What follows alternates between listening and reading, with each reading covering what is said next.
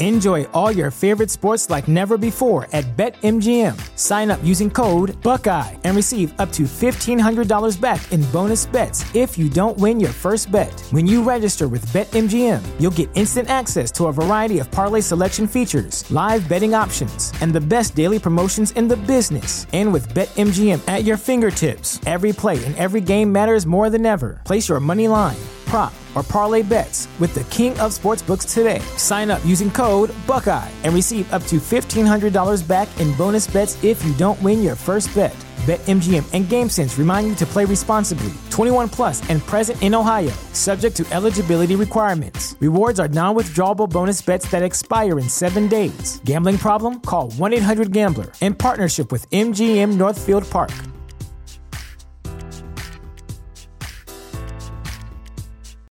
Save big on brunch for mom, all in the Kroger app.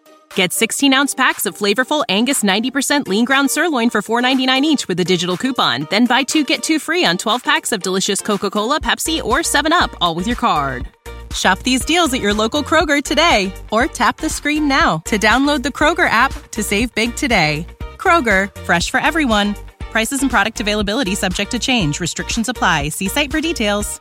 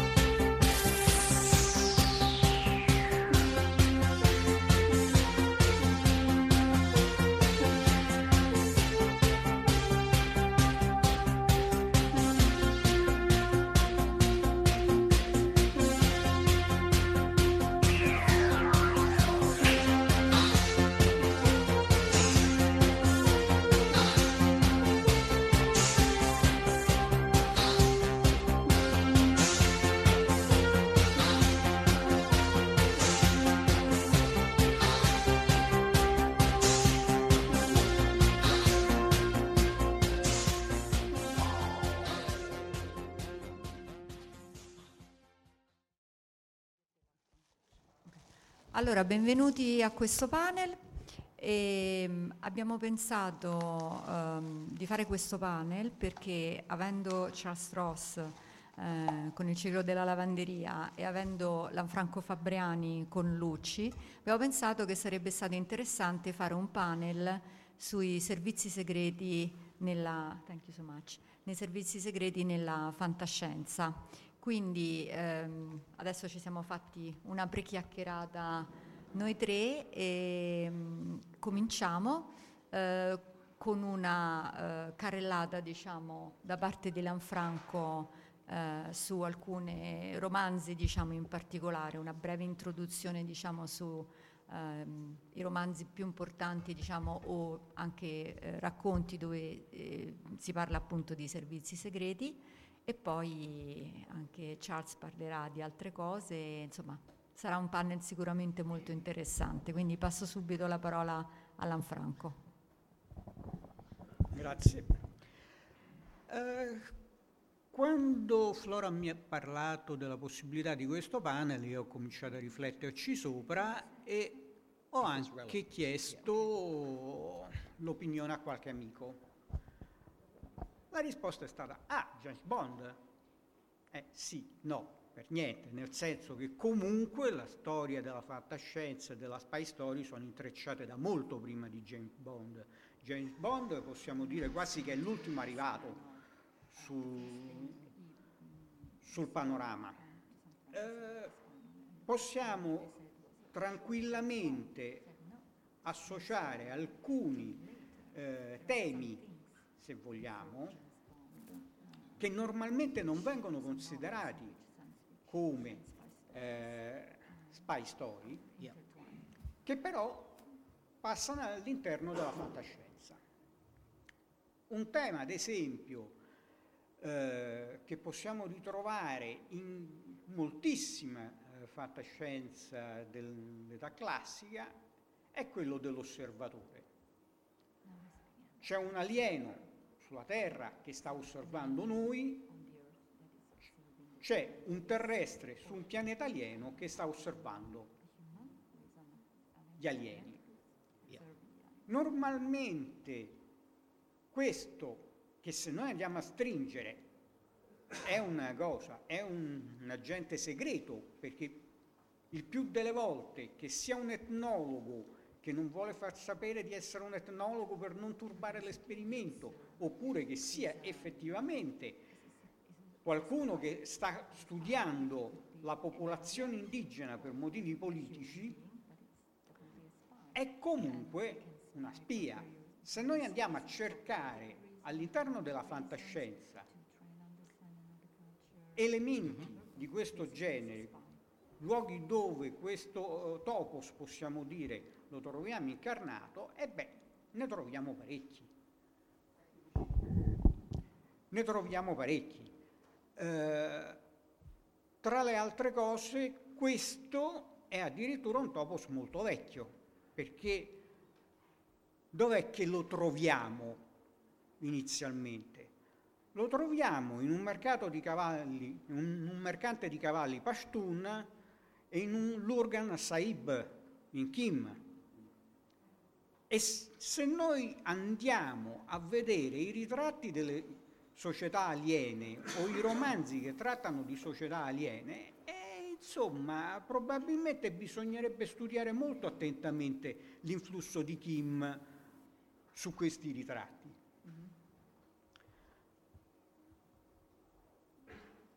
D'altronde,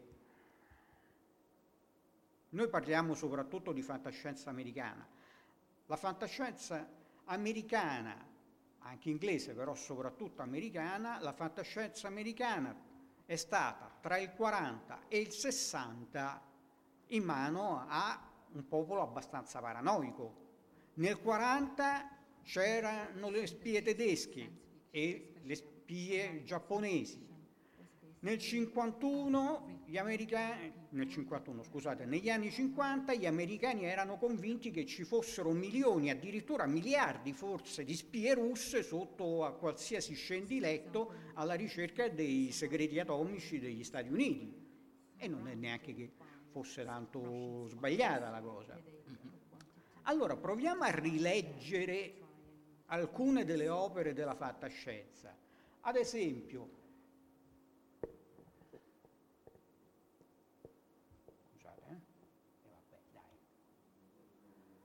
L'invasione degli ultracorpi di Jack Finney no? è notissimo. C'è un'invasione aliena e la popolazione di un paese viene sostituita. È un'invasione aliena? Ok, però possiamo anche rovesciare completamente il discorso. Nel senso, immaginiamo il personaggio che un, si ritrova all'improvviso in una situazione in cui non può più fidarsi di nessuno. Tutti coloro che gli stanno intorno potrebbero essere nemici. Di fatto, Finney ci fa vedere che sono nemici. Lo stesso sceriffo è sta ancora dalla mia parte o sta dall'altra parte? No?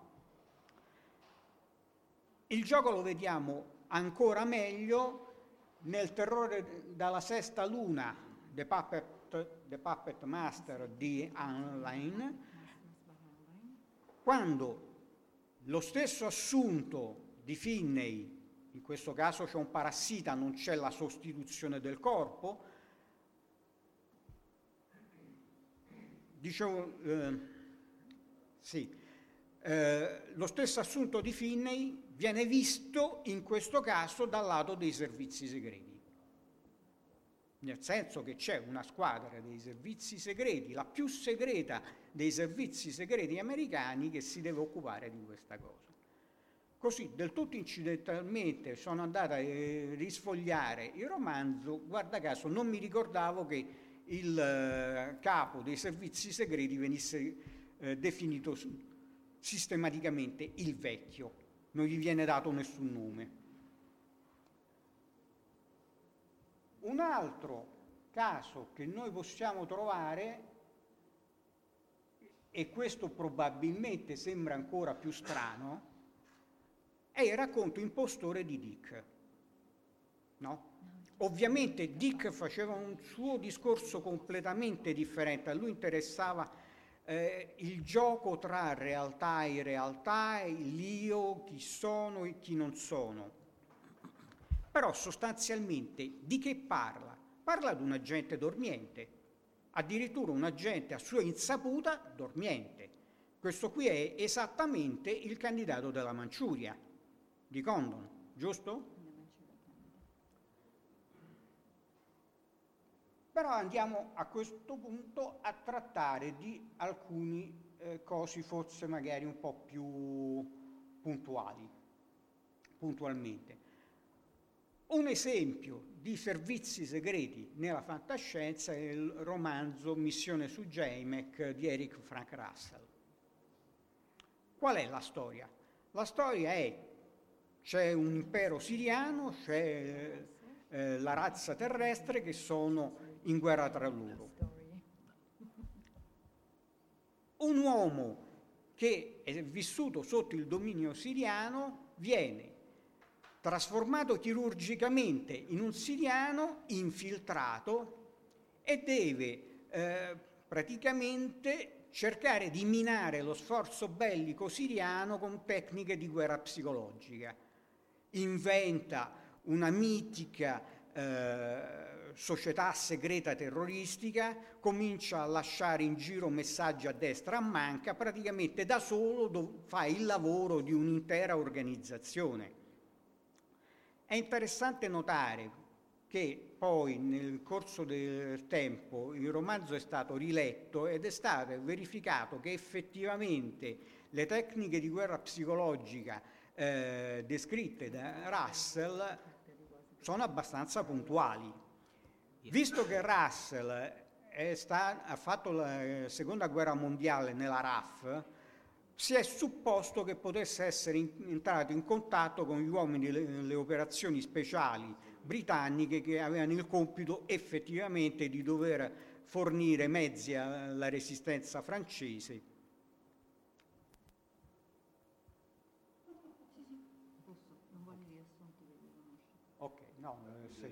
se per caso voleva intervenire. A questo punto forse il eh, ciclo più noto della fantascienza dove possiamo trovare elementi di spionaggio, beh, è il ciclo di Dominic Flandry.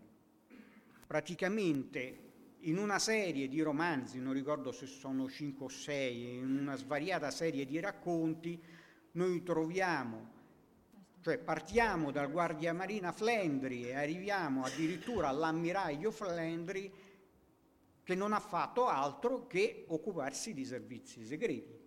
Lavora nei servizi segreti. Notare che questa qui è comunque negli anni 60. Uno avrebbe potuto aspettarsi battaglie spaziali, eh, fantascienza di tipo militare. No, invece è sostanzialmente una guerra di spie. Flandry ha, come George Smile a Carla, il suo arcinemico, Flandry ha eh, un esponente dell'impero merseiano, Aicharaik. È interessante il ciclo perché comunque è un ciclo di decadenza, nel senso che è visto dalla parte dell'impero terrestre, però l'impero terrestre viene considerato come qualche cosa che sta andando verso la lunga notte, mentre invece l'impero merseiano è visto come qualche cosa di più nuovo, più recente, più dinamico, che prima o poi finirà per prendere in mano le redini della galassia. il ciclo è talmente espanso che l'ultimo romanzo, guarda caso, riguarda la figlia di Flandri. Anche, anche in questo caso possiamo parlare di casta, forse. Il ciclo di Flandri direi che è abbastanza sull'origine dei romanzi ovviamente di Mael Vorkosigan. Anche lui lavora nei servizi segreti. È differente personaggio, nel senso che Flendri ah, ha eh, determinate caratteristiche, Vorkosigan, nel senso che sostanzialmente è un figlio cadetto, addirittura un figlio illegittimo, per cui non può fare carriera nella Marina. Eh, Vorkosigan invece non può fare carriera nell'esercito perché è meno menomato. Però sostanzialmente il clima è abbastanza simile. Su questo, sulla voleva dire qualcosa anche lui. Um, on the subject of spies and science fiction, uh, I tend to think that there are three archetypal characters in 20th century and 21st century literature, the detective, the journalist, and the spy. Mm-hmm. And each of these characters is used by a writer for a different reason, but all of them have in common a viewpoint on the people or the society around them. Um, the spy, in particular, brings in high level political um, secrets, whereas the detective generally focuses on crimes and breakdowns of society, and the journalist can be used in either, but is less commonly used because they're not an agent of the state. Um, they tend to lack the scope for exciting, violent action in a story. Um, now, we've mentioned some fairly key works of science fiction involving spies. Um, a couple of others I'd like to bring up. Uh, notably, the culture novels by Iain M. Banks, probably one of the greatest space operas of the past 30 years, 10 books. Um, most of them have a single common unifying thread, which is they deal with an organization called Special Circumstances. The culture is his utopian, um, luxury, gay, interstellar space communism. and uh, the culture has to deal with some very dystopian neighbors. And special circumstances is the agency that deals with external threats. And very often they use the tools of the spy and the assassin. And this features in more than half of the culture novels. In fact, most of them. Uh, because, as Iain himself put it, life in the culture is pretty boring. Um, hippies with strategic nuclear weapons. So, uh, he tended to set his stories in the interactions between the culture and their neighbours. Um, and there we have an example of spies in science fiction in the far future. We've mentioned Vorkosigan? Yes. Lois McMaster Bujold? Okay, I'm trying to think of somebody else now. no, we just mentioned it, so you can okay. Yeah. Um, Lois McMaster Bujold, um, her Miles Vorkosigan books, about 16 of them, they have a record for the largest number of Hugo Awards for any series. Um, and they're worth looking at because the central protagonist for most of the books, Miles Vorkosigan, is, for much of them, a spy. He moves under diplomatic cover, that is, in many of his stories, he is officially a diplomat, but with um, undercover activities. In some of them, he is explicitly a spy for the whole story. And she uses her protagonist's covert status very effectively to raise the tablecloth and look at what's underneath. um, this is the common thing about the spy, the detective, and the journalist in fiction. They don't stop at surface appearances but look beneath.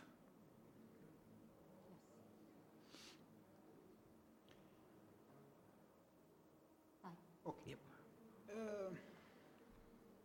vorrei terminare la parte relativa alla fantascienza in realtà con un ciclo fantasy. Il ciclo di Lord Hersey, di Randall Garrett qualcuno forse lo ricorderà, è uscito per, sulla Nord in, in Fantacollana molti anni fa, ma è stato poi ristampato non molto tempo fa in Urania. Di che tratta? Tratta di un, un'Europa alternativa dove eh, gli inglesi hanno sconfitto i francesi, per cui dominano su, eh, la Francia, tant'è vero che parlano franglese, non parlano inglese, eh, dove la magia funziona.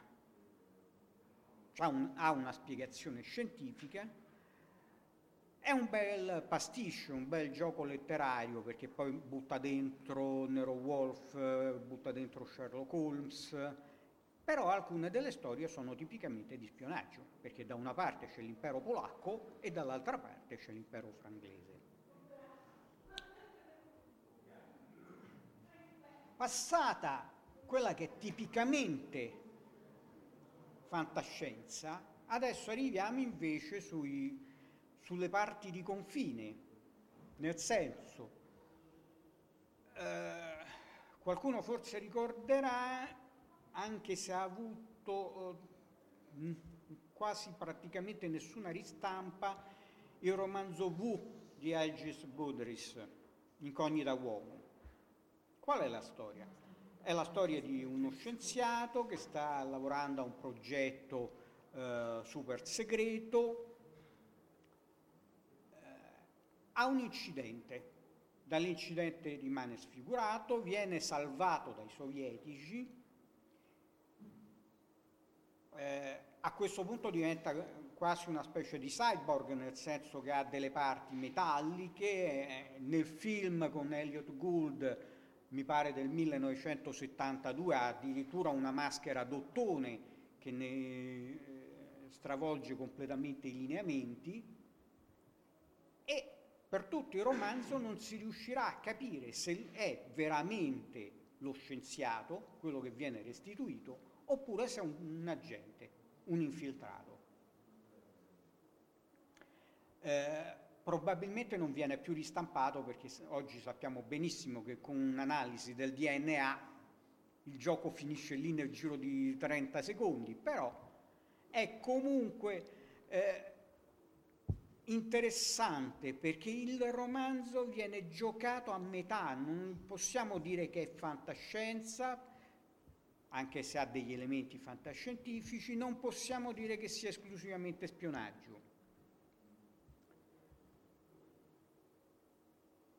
Poi naturalmente viene James Bond. James Bond forse è quello di cui in realtà bisogna parlare, eh, c'è meno necessità di parlare. Eh, dovrebbe essere abbastanza noto a tutti quanti. Eh, che c'è da dire? In realtà c'è da dire che James Bond nel 1966, 67, 68 che fa? mette in realtà in scena un archetipo della fantascienza degli anni 30. La fantascienza degli anni 30 spesso di che parlava? Dello scienziato pazzo che vuole distruggere il mondo oppure lo vuole dominare e il giovane eroe deve risolvere la situazione. È esattamente quello che succede nei romanzi più fantascientifici di James Bond non c'è più lo scienziato pazzo, nel senso che c'è l'industriale pazzo a questo punto, gli viene dato, come dire, un, una maggiore verosimiglianza, però sostanzialmente è esattamente quello, la ripresa di un archetipo della fantascienza degli anni 30.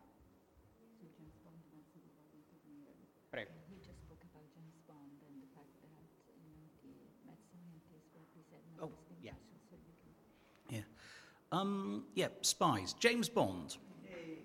Um, one of the things about. Well, okay. I'd like to distinguish between the original Bond books and the Bond movies. Um, Ian Fleming, who wrote the Bond novels, died in 1964. Um, at the time of his death, only the third Bond movie was in production the third of the modern ones with Sean Connery. Um, they've been going ever since, and they've increasingly veered away from um, Ian Fleming's original vision. In particular, in the 1970s, they began to turn increasingly towards science fiction. Does anyone else remember? Um, was it Octopussy? Yes. The one with the stolen space shuttle? Moonraker. Moonraker. Moonraker. Moonraker. Yep. Sorry. Um, but it, you know, even earlier, You Only Live Twice, the movie bears no resemblance to the original novel. Um, and the movie was arguably science fiction when it, at the time when it was produced. Um, there is also the continuous. Well, one of the aspects of the franchise is Bond's gadgets, his uh, magic smartwatches with computers and phones built in. Um, we're surrounded by Bond gadgets these days. Um, in fact, the, Bond, the science fictional Bond gadget was not merely a cliche, it was something that fed back into the world of real espionage. The East German Stasi saw Bond movies just like everybody else. They had an entire factory dedicated to trying to reverse engineer Bond gadgets for their own use. They thought they were real. Um, and then there's the question of Bond's adversaries, especially Blofeld, the uber villain. Um, if you look at if you look at Blofeld in the Bond movies and the books, he's not so much a terrorist as he's a misunderstood modern venture capitalist from Silicon Valley. In fact, um, these days, Blofeld is, would sort of be seen as a hero of capitalism. A friend of mine who is a sometime computer journalist 10 years ago interviewed Elon Musk. And Elon Musk joked that he was a Bond villain. I have a, I have a tropical island base from which I launch spaceships. I have an electric car. I have minions who wear boiler suits. All I need is a white cat.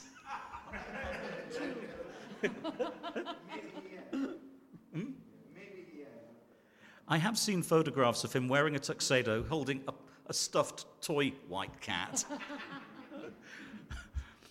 but uh, yeah, it's very strange how the sort of archetype of a villain in the Bond canon has merged at the edges with some of the more futuristic manifestations of the 21st century. Musk clearly read far too much science fiction. He named SpaceX landing barges after Iain Banks' culture spaceships. And as, as he has said, he wants to retire on Mars, and he's got a space program. Um, so, oh, okay. Um, yeah, the Bond villain is very much it's some. What we need in science fiction to personalize our futures, to have futures where a human being can relate to them. The spy, as our protagonist in science fiction, gives us a chance to poke around behind the scenery of uh, the government or the galactic empire or whoever. Um, in fiction, it is much. It is also easier to write fiction where there is a personal enemy, an adversary, rather than a vast impersonal bureaucracy. In the real world, we know that James Bond is exactly what real spies are not. Real spies are quiet bureaucrats who work for large organizations and do not drive expensive sports cars do not generally go around shooting people at random or having sex with foreign agents. Um, they are quiet, they are low key. Um, similarly, the organize, the, what they do is they are cogs in a machine. Um, real intelligence agencies are vast government bureaucracies for extracting information. Um, if we look at some of the larger ones, uh, the American National Security Agency is bigger than the CIA. The CIA has a budget in the many billions of dollars.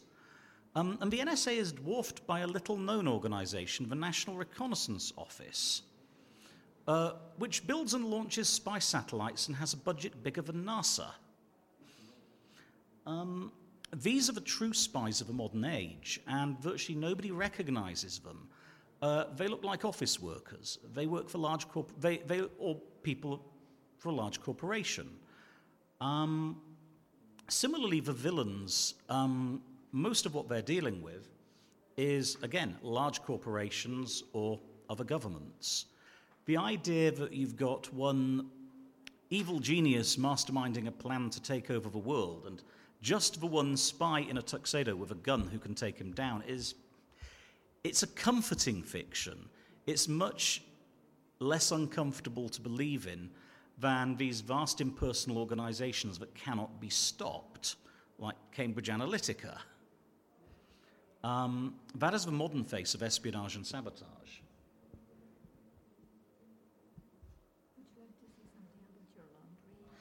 Okay, I've been asked to say something about my own uh, spy fiction because um, I always wanted to write Cold War spy thrillers, and um, while I'm not sad that the Cold War is over, I wish, it had, I wish I'd been able to write spy thrillers while it was still going on. So in the late 1990s, I began writing a novel called The Atrocity Archive, um, in which a contemporary computer hacker has fallen into a very bureaucratic British government agency, very much in the model of one of Len Deighton's spy agencies. Um, there are an awful lot of committee meetings and forms to fill out, um, in between saving the universe from tentacle monsters from beyond space time. And um, if you're trying to depict the inner workings of a government agency, in general, one government agency works very much like another, or indeed like any other large corporation. They have management. Managers have issues supervising large numbers of employees. They coordinate, they spend their time in meetings. Long, pointless memoranda and orders are sent around the place, the workplace via email. People have annual performance appraisals. Um, and you can make a very interesting contrast between the total horror and, and, boredom of life in a bureaucracy and being menaced by Cthulhu compare and contrast.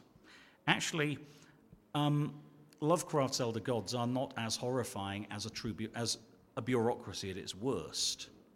Bureaucracies give us death camps and train timetables to ship people there above a million. Um, Cthulhu was a personal horror. You know, you ram him with a steamship, he goes back to sleep. Um, so That was sort of my angle on it. Eh, eh, mi ricollega a quello che stava dicendo Strauss, eh, andando a prendere l'ultimo esempio di spy story con un background fantascientifico. Più paistori di quanto siano normalmente quelli di James Bond. Sto parlando di un romanzo a cui sono particolarmente legato perché fa parte di una serie a cui sono particolarmente legato, che è Billion Dollar Brain di Land Dayton. Qual è la storia? La storia è l'agente Palmer, forse qualcuno avrà visto la serie dei film interpretata da Michael Caine, che viene infiltrato in una specie di esercito segreto del classico petroliere texano che ha costruito un cervello da un miliardo di dollari che sta praticamente eh, prendendo piede come servizio segreto, nel senso che ha degli agenti che telefonano i loro rapporti direttamente al calcolatore, il calcolatore telefona a loro per dare le istruzioni nel tentativo di rovesciare, adesso non ricordo se la Lituania o la Lettonia o un, un paese delle repubbliche baltiche. Il colonnello Stock eh, KGB riesce in qualche modo a fornire al calcolatore delle informazioni false e provoca il disastro del tentativo. È interessante perché nei romanzi di Dayton effettivamente traspare molto di più eh, l'ambito burocratico, l'ambito della rivalità tra i dipartimenti all'interno del servizio segreto britannico, è molto più vicina alle carree di quanto sia Bond. Okay.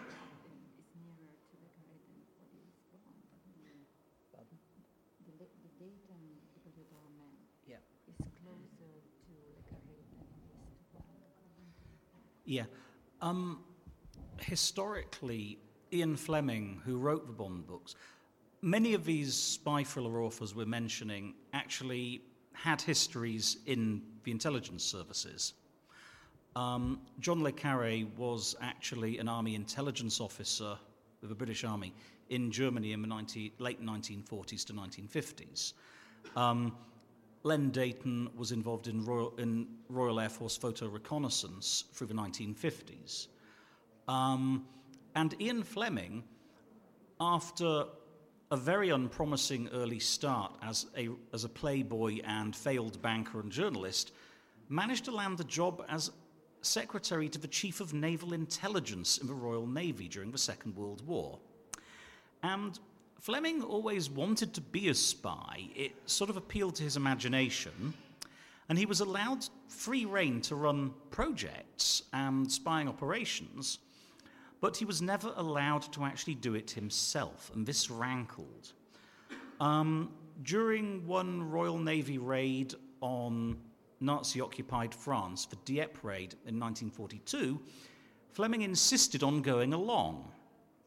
Um, but the closest he was allowed to get to the actual raid and to enemy territory was the wardroom of a heavy cruiser 10 miles off the coast. Um, the, ru- the rumour is that there was a sailor following him around with orders to shoot him if the ship was sunk, just to prevent him being captured.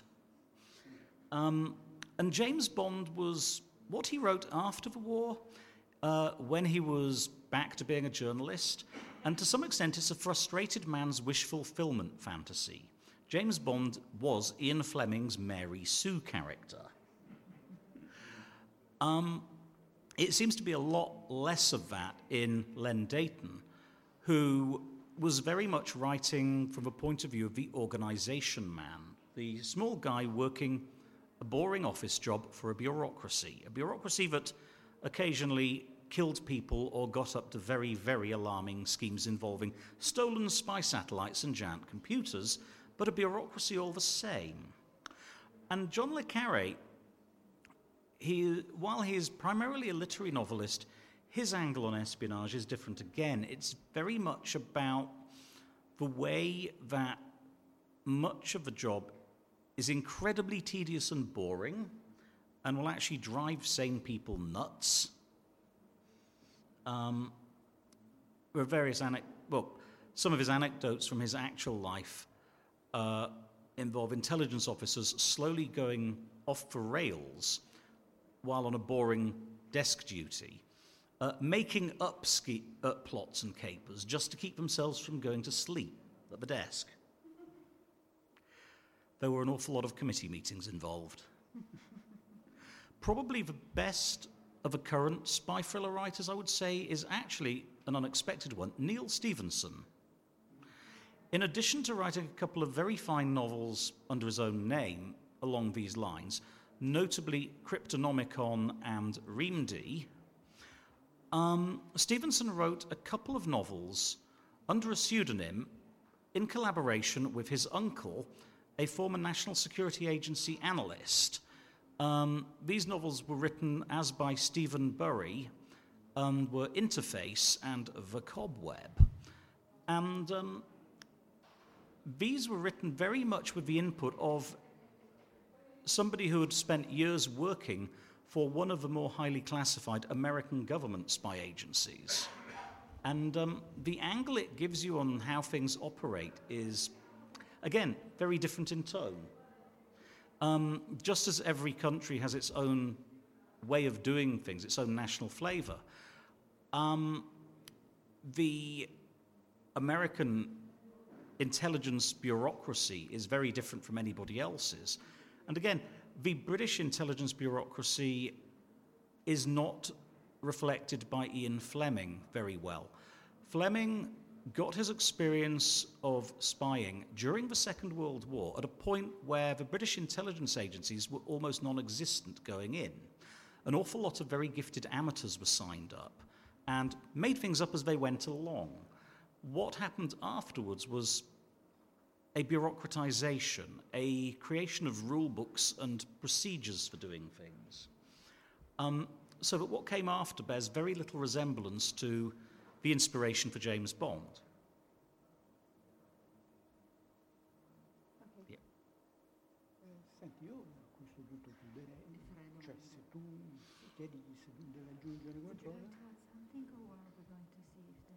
I think it's time for questions. Can yes. you pass the water? Sure. Thanks. That one's empty. Bene, eh, possiamo chiudere questa conferenza tenendo presente che noi abbiamo citato pochissime cose. Sicuramente nella vostra mente voi ne avrete altre dieci eh, ugualmente significative. Volevamo fare una, una carrellata abbastanza veloce. Se ci sono domande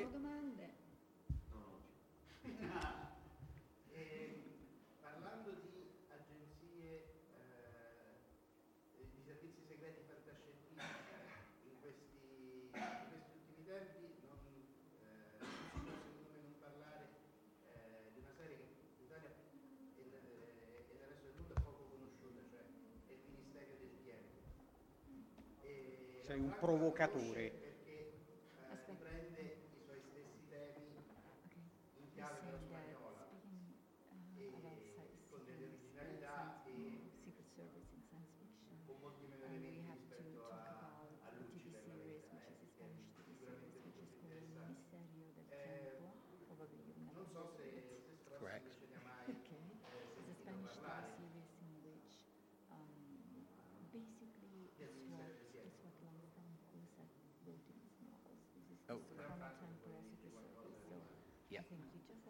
non particular.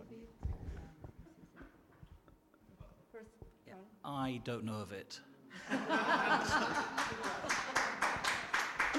Sorry.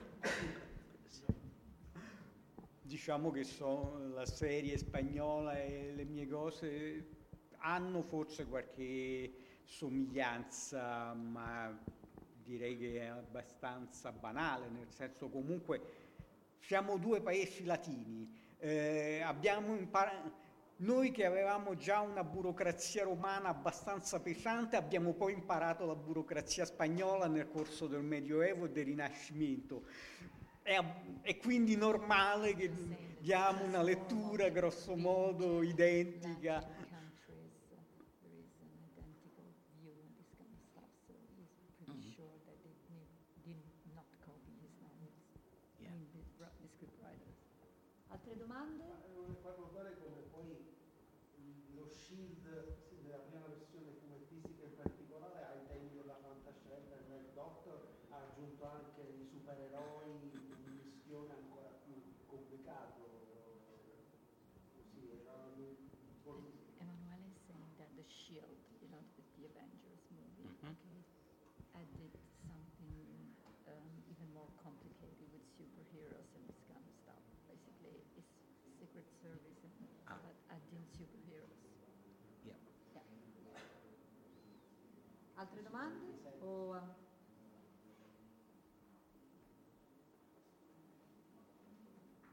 domande su... Paolo. Eh, vorrei sapere quanto, quanta importanza, quanta attenzione dedica alla gadgettistica nella serie della Lotte. Cioè se, se, è un punto centrale o se, vabbè, alcune cose le, le conosciamo, ma quanta importanza ha? Um, yes, to some extent, and also yes, also no. Um, the first four of the Laundry books were tributes to specific spy thriller writers. Um, the Atrocity Archives was a Len Deighton novel with tentacle monsters and a hacker. Um, the Jennifer Morgue was a James Bond movie, very explicitly so. Bob goes into it and thinks he's the James Bond figure. He's wearing a, he's wearing a tuxedo. There is a roll up keyboard in his cummerbund and a USB stick in each lobe of his bow tie because he's Bob, not Bond. Um, the third novel was a um, Anthony Price homage. Anthony Price was a very eminent British Cold War spy thriller author who retired around the end of the Cold War and who never got a lot of traction outside the UK. And the fourth novel was a tribute to Peter O'Donnell's Modesty Blaise. Again, a fairly famous spy stroke crime caper protagonist. Um, now, there are gadgets in all of these and subsequent gadgets, but the main gadget that uh, Bob uses is his smartphone. Um, here is an iPhone, it is a compass. It is a map. It is a camera, including a fairly good low light level camera. It's a magic translator. You can point it at a page of text in one language, and Google will translate it into another language for you. Um, it is, of course, an email device and a telex machine and a telephone. It's a voice recorder. It's a video camera. It's eaten all the Bond gadgets except the gun.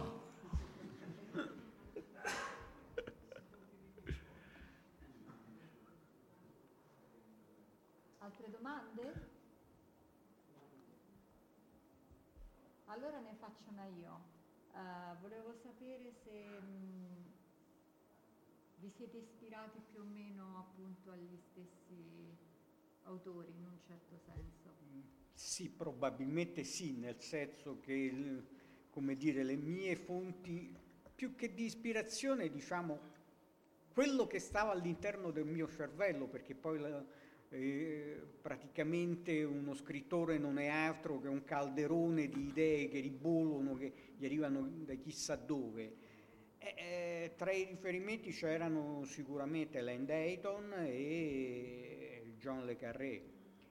Il punto, dal mio punto di vista, è che naturalmente ho dovuto lavorare molto di raspa, nel senso che se avessi utilizzato eh, loro senza alcuna mediazione culturale avrei fatto un servizio segreto british, ovviamente e quindi mi sono dovuto sforzare di depurare eh, Lucci da tutto quello che in qualche modo poteva eh, sembrare maggiormente inglese. Qualche cosa penso che trapeli comunque.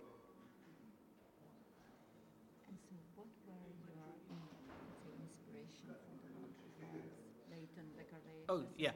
Um, well, the Laundry Files initially Um, I avoided Le Carre because I wrote the Atrocity Archives the year that Tim Powers' Declare came out, which is the finest science fictional tribute to Le Carre anyone has ever written, and I could not compete.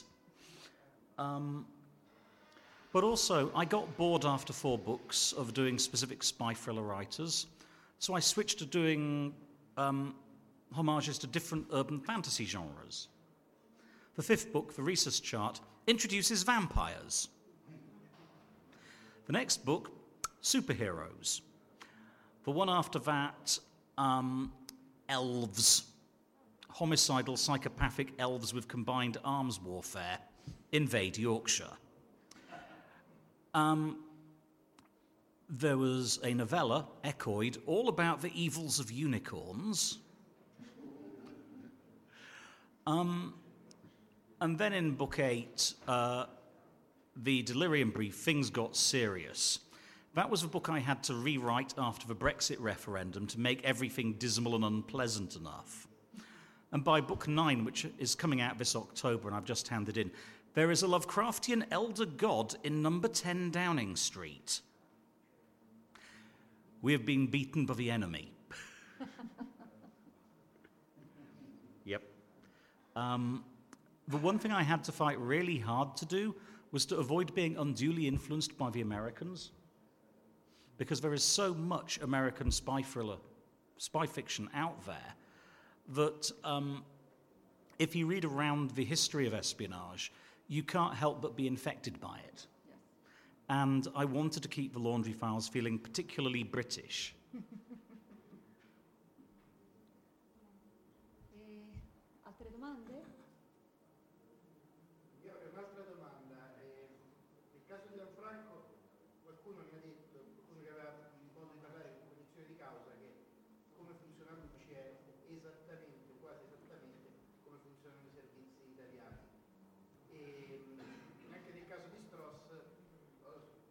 caso ho sentito fonti più generiche che dicevano che appunto è così che funzionano esattamente i servizi eh, britannici. E a questo punto vi farò una domanda ma non ve la faccio perché non mi rispondereste. So qual, immagino quale sia la domanda. No, le barbe sono vere, non siamo barbe finte. you were spies in real life? No. Well, I could tell you, but then I would have to kill you.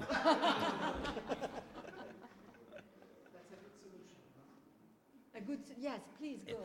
Having, having said that, um, I have worked in a number of organisations on different scales, including contract work for local government and work in the NHS and work for a software multinational. And once you've dealt with enough bureaucracies, they all begin to show the same patterns of behavior. Yes. absolutely. And uh, those people I've gone drinking with who work for agencies they're not allowed to discuss do sort of nod along and say, yeah, you sort of captured the feel for the, for the organization. Va bene, a questo punto se non ci sono altre domande io chiuderei qui e ringrazio molto Lanfranco Fabriani. And... Charles Ross. Thank you very much. Avete ascoltato Fantascientificast, podcast di fantascienza e cronache della galassia, da un'idea di Paolo Bianchi e Omar Serafiti, con il contributo cibernetico del Cylon Prof Massimo De Santo. Potete seguirci ed interagire con noi sul nostro sito fantascientificast.it, su Facebook alla pagina Fantascientificast, su Twitter sul profilo at fantascicast, sul nostro canale Telegram t.me slash fantascientificast, sulla nostra community Telegram t.me slash fsccommunity. Se siete particolarmente timidi, potete utilizzare la vecchia, cara e affidabile posta elettronica scrivendoci all'indirizzo redazione at fantascientificas.it Tutte le puntate sono disponibili sul nostro sito, su Apple iTunes, su Spotify e su Podbean all'indirizzo podcast.fantascientificas.it. Se volete, potete lasciarci una valutazione a 5 stelle su Apple iTunes ed offrirci una birra romulana o un gotto esplosivo pangalattico, sostenendoci tramite una donazione PayPal utilizzando l'apposito pulsante sul nostro sito.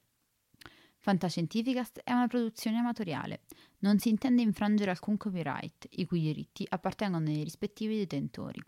Autorizzazione SIAE 5612I5359. Nessun byte e nessun tribolo sono stati maltrattati durante la produzione di questo podcast. Alexa 4 e l'equipaggio di Fantascientificast vi augurano lunga vita e prosperità e vi danno appuntamento alla prossima puntata lungo la rotta di Kessel.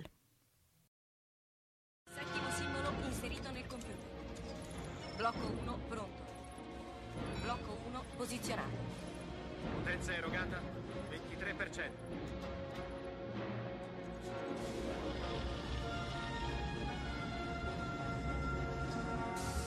Così. Blocco 2 è pronto. Attivato.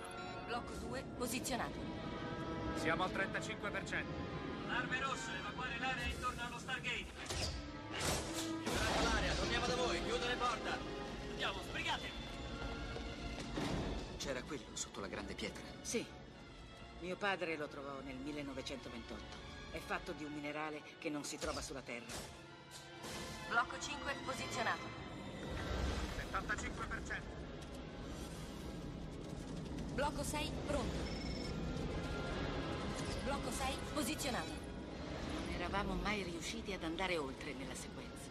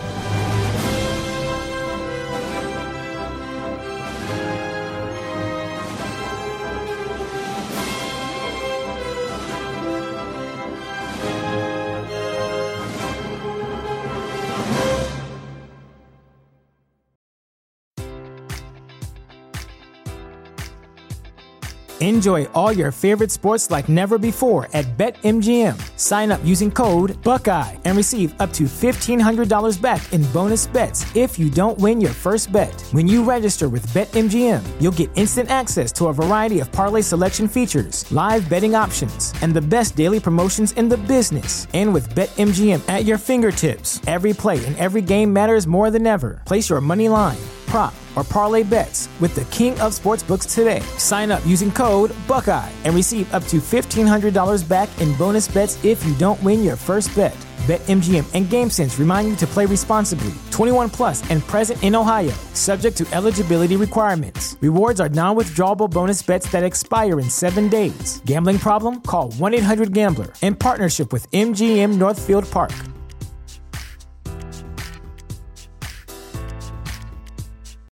Save big on brunch for mom, all in the Kroger app.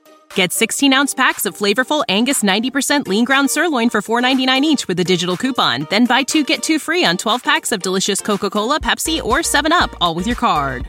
Shop these deals at your local Kroger today or tap the screen now to download the Kroger app to save big today. Kroger, fresh for everyone. Prices and product availability subject to change. Restrictions apply. See site for details.